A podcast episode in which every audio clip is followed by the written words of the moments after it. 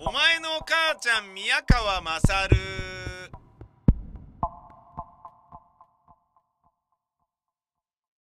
自分が年を取ったなと思うのは、えー、僕、大泉学園に住んでるんですけれど、大泉学園に、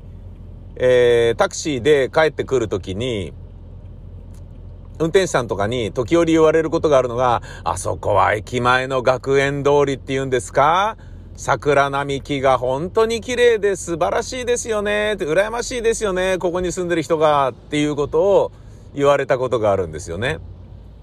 で、えー、ああ、まあ、それはそうだな、と思う部分もあるのね。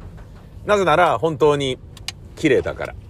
そして、えー、結構な密度で並んでいるからなんですよ。で、道そのものもそんなに、あの、広いわけではないので、片側一車線の両通行の駅前通りなので、バスも走るようなところで、歩道もクソ広いってわけではなく、まあ、自転車で走るとそれでちょっとね、車がもたもたしちゃうような、そういう道なんですよね。でまあ、そういうあの、なんだろうな、朝とかは自転車でね、前で、えー、歩道でも車道でも前にもたもた走っている自転車のおばあさんとかおばさんとかがいると、自転車も渋滞するし、車も渋滞するしみたいな、そういうまあ場所でありながらも、その反面、その狭さにより、えー、非常にあのー、桜をね、えー、楽しむことができる場所なんですよね。まあ桜といって僕が思い出すのは寺山修司のポケットに名言をの一番最初にあったイブセマスジの名言。花に嵐の例えもあるさ、さよならだけが人生だ。これですね。うん、桜というのは非常にあの美しい。だけれども、花に嵐という例え方も、あの花っていうのは桜ね。えー、桜を嵐という例えもあるからなと。綺麗だからといって、つまり人生楽しいと言って、えー、そういうわけでもないし、そういう考え方で言うと、さよならだけが人生だという考え方もあるんじゃねえかっていう、イブセマスジの名言をね。まあ、あの、イブセそのものももともと知ってはいるけれど、大好きな寺山にね、それを勧められると、そうかっていうふうに思ったよね。大学の時にね。まあ大学時代ね、あの演劇始めようと思った時っていうのは、寺山修司っていうのはね、もうリスペクト以外の何者でもないなんか運上人中の運上人だったからね。で、寺山修司が死んだ川北病院というのが阿佐ヶ谷にあるんだけれど、その寺山が死んだか、死んだね、川北病院に自分のばあちゃんが入院したっていうだけで、お寺山と同じ病院に行ってる、いいなみたいなね。あの、寺山修司ね、えー、高円寺阿佐ヶ谷中央線線にね、住んでたみたいで、で、よくシェイクスピアシアターの出口のりおとかとね、下馬棒を持って高円寺の駅前でね、あの、決闘だみたいな感じで集まってね、棒を持って殴り合うとかいう、すごいもう、わけわかんない、さすがアングラっていうね、感じのことをやってたりしたからね、それはそれはまあ、まあ時代だよなと思うんだけどさ、で、その後、えー、っとね、自分と一緒にね、番組を30代の前半じゃ20代の後半か、作っていた、トナミさんっていうディレクターが、なんかの病気でね、あの、川北病院に入院して、で、まあ、エロ本いっぱい買ってってお見舞いに行った時に、ああ、また川北病院来たよつってね。もう川北病院といえば、寺山修司っていうのを思い出すんだよね。寺山ここで死んだのかっていうのをね、思っちゃうんだよね。朝霞にお住まいの方はね、あの、そんなこと何にも思わないだろうけど、どちらかといえばね、あの、爆笑問題の事務所があるんでしょとか、そんなぐらいにしか思ってないかもしんないけど、俺からしてみるとね、アルスノーバー、スタジオアルスノーバーっていうね、阿佐ヶ谷の駅前のね、小さい劇場があったりとか、なんかね、もういろいろ思い出がね、ぎゅうぎゅう詰めになってるんですけどね。うん、七夕祭り、阿佐ヶ谷の七夕祭りと高円寺の阿波踊りっていうのはね、しのぎを削る街であり、ね今となってはね、中野が芸人さんの街ってなってたりとかね、いろいろあるみたいですけどね。うん。で、その、えー、寺山のね、あのー、死んだのとかは、そういうような形でまあ、思い起こすのではあるけれど、その、寺山のね、えー、ポケットに名言をっていう寺山修司の文庫本を古本屋で買って、まあすごい大事にね、何、何十回と読み直しましたけど、えー、っていう記憶があるけど、もう一番最初に載ってたのは、花に嵐も例えが、花に嵐の例えもあるさ、さよならだけが人生だっていうね。うん。で、これね、なんで僕が覚えているかというとね、あの、家をね、引っ越すことになった時に、もう今ではもうありえないような話なんですけどね、家で飼ってた秋田犬とお別れすることになったんですよね。うん。で、花に嵐つって、父親がね、あの、書いてあったメモを残したんですよね。で、可愛がっていた弟はそのメモを見てボロボロボロボロ泣いていて、どうしたの？っつったら、丸がいなくなった。つって、ええー、っつって、それはそれはショックだよね。うん、まあ、なんかね、あのー、うんこもでけえし、で、母親がね、世話しなきゃいけないけど、母親もね、共働きでね、仕事させられてね、もうちょっと勘弁してよみたいな感じだったらしくて、別の方に引き取ってもらうっていうことになったらしいんだよね。そりゃね、小学生の俺たちは泣くよね。花に嵐ってなんだってその時思ってたんだよね。で、大学に行って演劇始めた時に、あ、これかって気づいたんでね。花に嵐の例えもあるさ、さよならだけが人生だ。うわ、なるほど。父親は僕らが子供の頃にあれを書いたのかっていうことがちょっと思ったんですよね。まあ、その、えー、桜なんですけど、僕がイメージするのは前にもここで喋りましたけど、二十何年前に、21年前かな？えー、娘が生まれたのが3月下旬で、えー、うん ?3 月下旬 ?4 月頭？違うか。3月下旬だな、確かな。で、えっ、ー、と、桜吹雪がパラパラ舞い降りてる中に、雪がボタボタと降っていたっていう日だったんですよ。ものすごい、えー、不思議な状況だったんですよね。それがもう、あのー、気になっちゃってしょうがなくて、えー、なんか、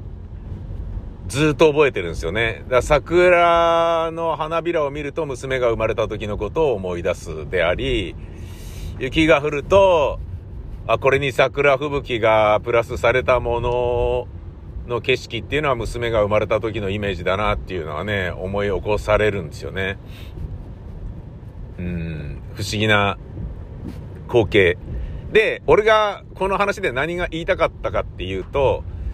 つまり、大泉学園に引っ越してきたばっかりの頃というのはタクシーの運転手さんに、いや、いいっすね、この桜並木はって言われていたことが、まあ、あ、そうなんだ。じゃあ、まあ、ありがたがることにしようみたいな感じだったんですよね。タクシー運転手さんってそんなにおべんちゃら言わないじゃないですか。客にべんちゃら言ってもしょうがないんで。だまあ、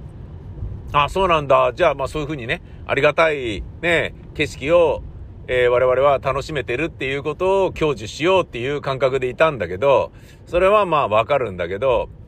あのーいい年齢になってくるとね、還暦近くになってくると、桜も、ただの桜の花とかだと、あんまり嬉しくなくなってきたんですよ。どういうことかっていうと、えー、いわゆる街路樹っていう形で、えー、要は改良しまくったわけじゃないですか、ソメイヨシノっていうのはね。で、えー、それをね、いっぱい増やして、で、じゃあ、大泉学園の学園通りに並べましょうよ、つって並べたわけでしょつまり税金で買って埋めたみたいな感じだよね。で、まあだから綺麗だけど、その、コンクリートジャングルの波間にある桜っていうのは、なんか、自然が、えー、なんだろうな、育んだものではないから、あの、生きてる植物でありながらも、なんか、けばい、ホステスさんのお化粧のような美しさに感じてしまうんですよね。いや、美しいよ。美しいんだけど、みたいな。いや、美しいし、あの、チンピク度も高いよ。だけど、みたいな感じなんですよね。うん。なんか、なんだろうな。本当にね、純真無垢のね、えー、若い女性が化粧もよく覚えてないような感じでありながら、お肌がパンパンにね、ツルンツルンにね、張って、おっぱいもね、パンパンに張ってるような、あのー、木のままの美しさ、あどけなさみたいなものでは全くないっていうイメージなんですよ。っていう、で、でも、東京に住んでると桜っていうのは、そのね、都会の中に無理やり植えられて、無理やり咲かされてる桜っていうね、あの、その時になったら、おら、出番だ、おら、桜咲け、おらみたいな感じで、無理やりね、あの、だから、なんだろうな、えー、卵をね、養鶏場がね、なんか何度も何度も明かり消したりつけたりして、1日4回朝が来るってことにして、えー、ね、感覚を騙してね、4回ね、卵を産ますみたいな、あの、のと同じようなね、まあ、あの、も、えっ、ー、と、手羽より胸肉の方が、えっ、ー、と、フライドチキンにありがちだから、まあ、あのね、えっ、ー、と、鶏のね、チキン、え鶏肉を生産する養鶏場とかでは、もうあの、立ち上がれないぐらいね、胸が重くて足で自分の体を支えな、られないぐらい、胸肉を増強さすような、えー、品種改良が進められていて、もう羽なんかまるでない、ね、えー、胸肉ばっかりの、あのー、チキンでゴロゴロ転がってて、もう見るも無残な、だから放送上不適切な言葉で言うならば、いざり、えー、に近い、もうそれと同じようなものがいっぱいあるっていうのを、食のドキュメンタリーで見たんですよね。で、そこをケンタッキーは取材させてくれなかったっていうことで、ああ、じゃあきっとそうなんだなと、まあ、暗に我々に示唆するという、そういう流れのドキュメンタリーだったんだけど、そんなような、えー、なんだろうな、人間が作ってる切なさみたいなものを感じる。うん、金魚もね、元は船だけど、中国人が改良して金魚になったわけでしょ？見た目をコミカルにする、ね、愛くるしくするってことで丸っこくしたわけじゃないですか。でもまあね、実際に生きてるから、まあね、金魚はまあ金魚としてみて、水槽だしね、みたいな。もともとね、あの、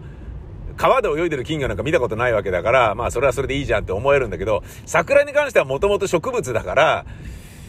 そうね、まあしょうがねえかなっていうふうに思ってる部分もあったけど、でも木は木だよな、みたいな感じだったんですよ。しょうがねえよなっていうのは、街路樹としての桜しか見たことがなかったけど、なんだけどね。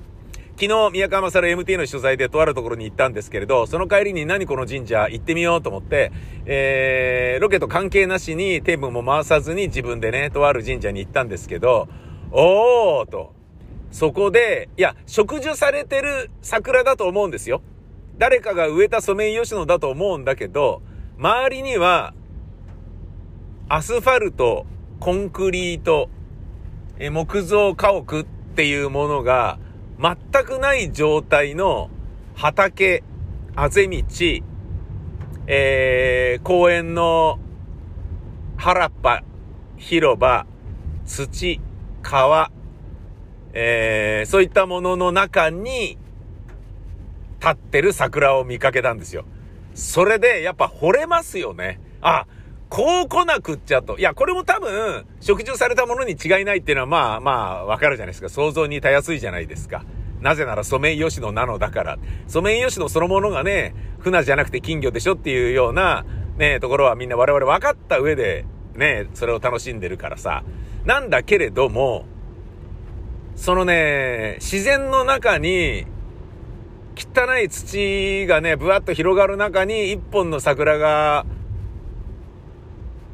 立ってて、パラパラ花びらが散ってると、すっごい得した気がしたんですよね。なんかね、あのー、えー、っと、シリコン手術で、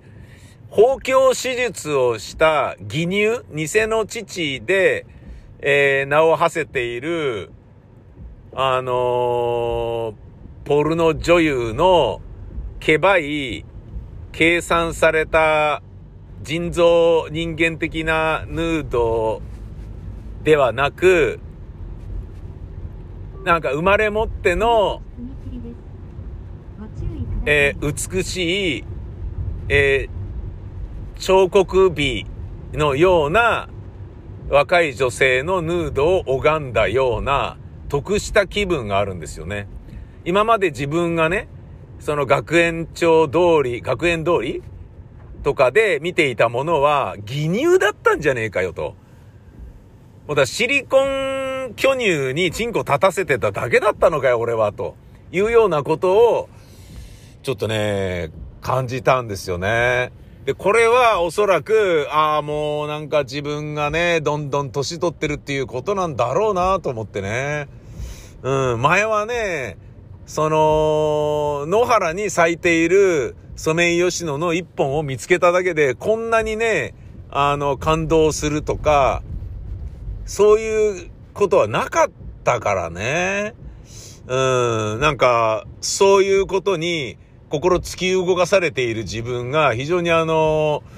興味深い、年を取るってこういうことかっていう変化を感じるに至りましたね。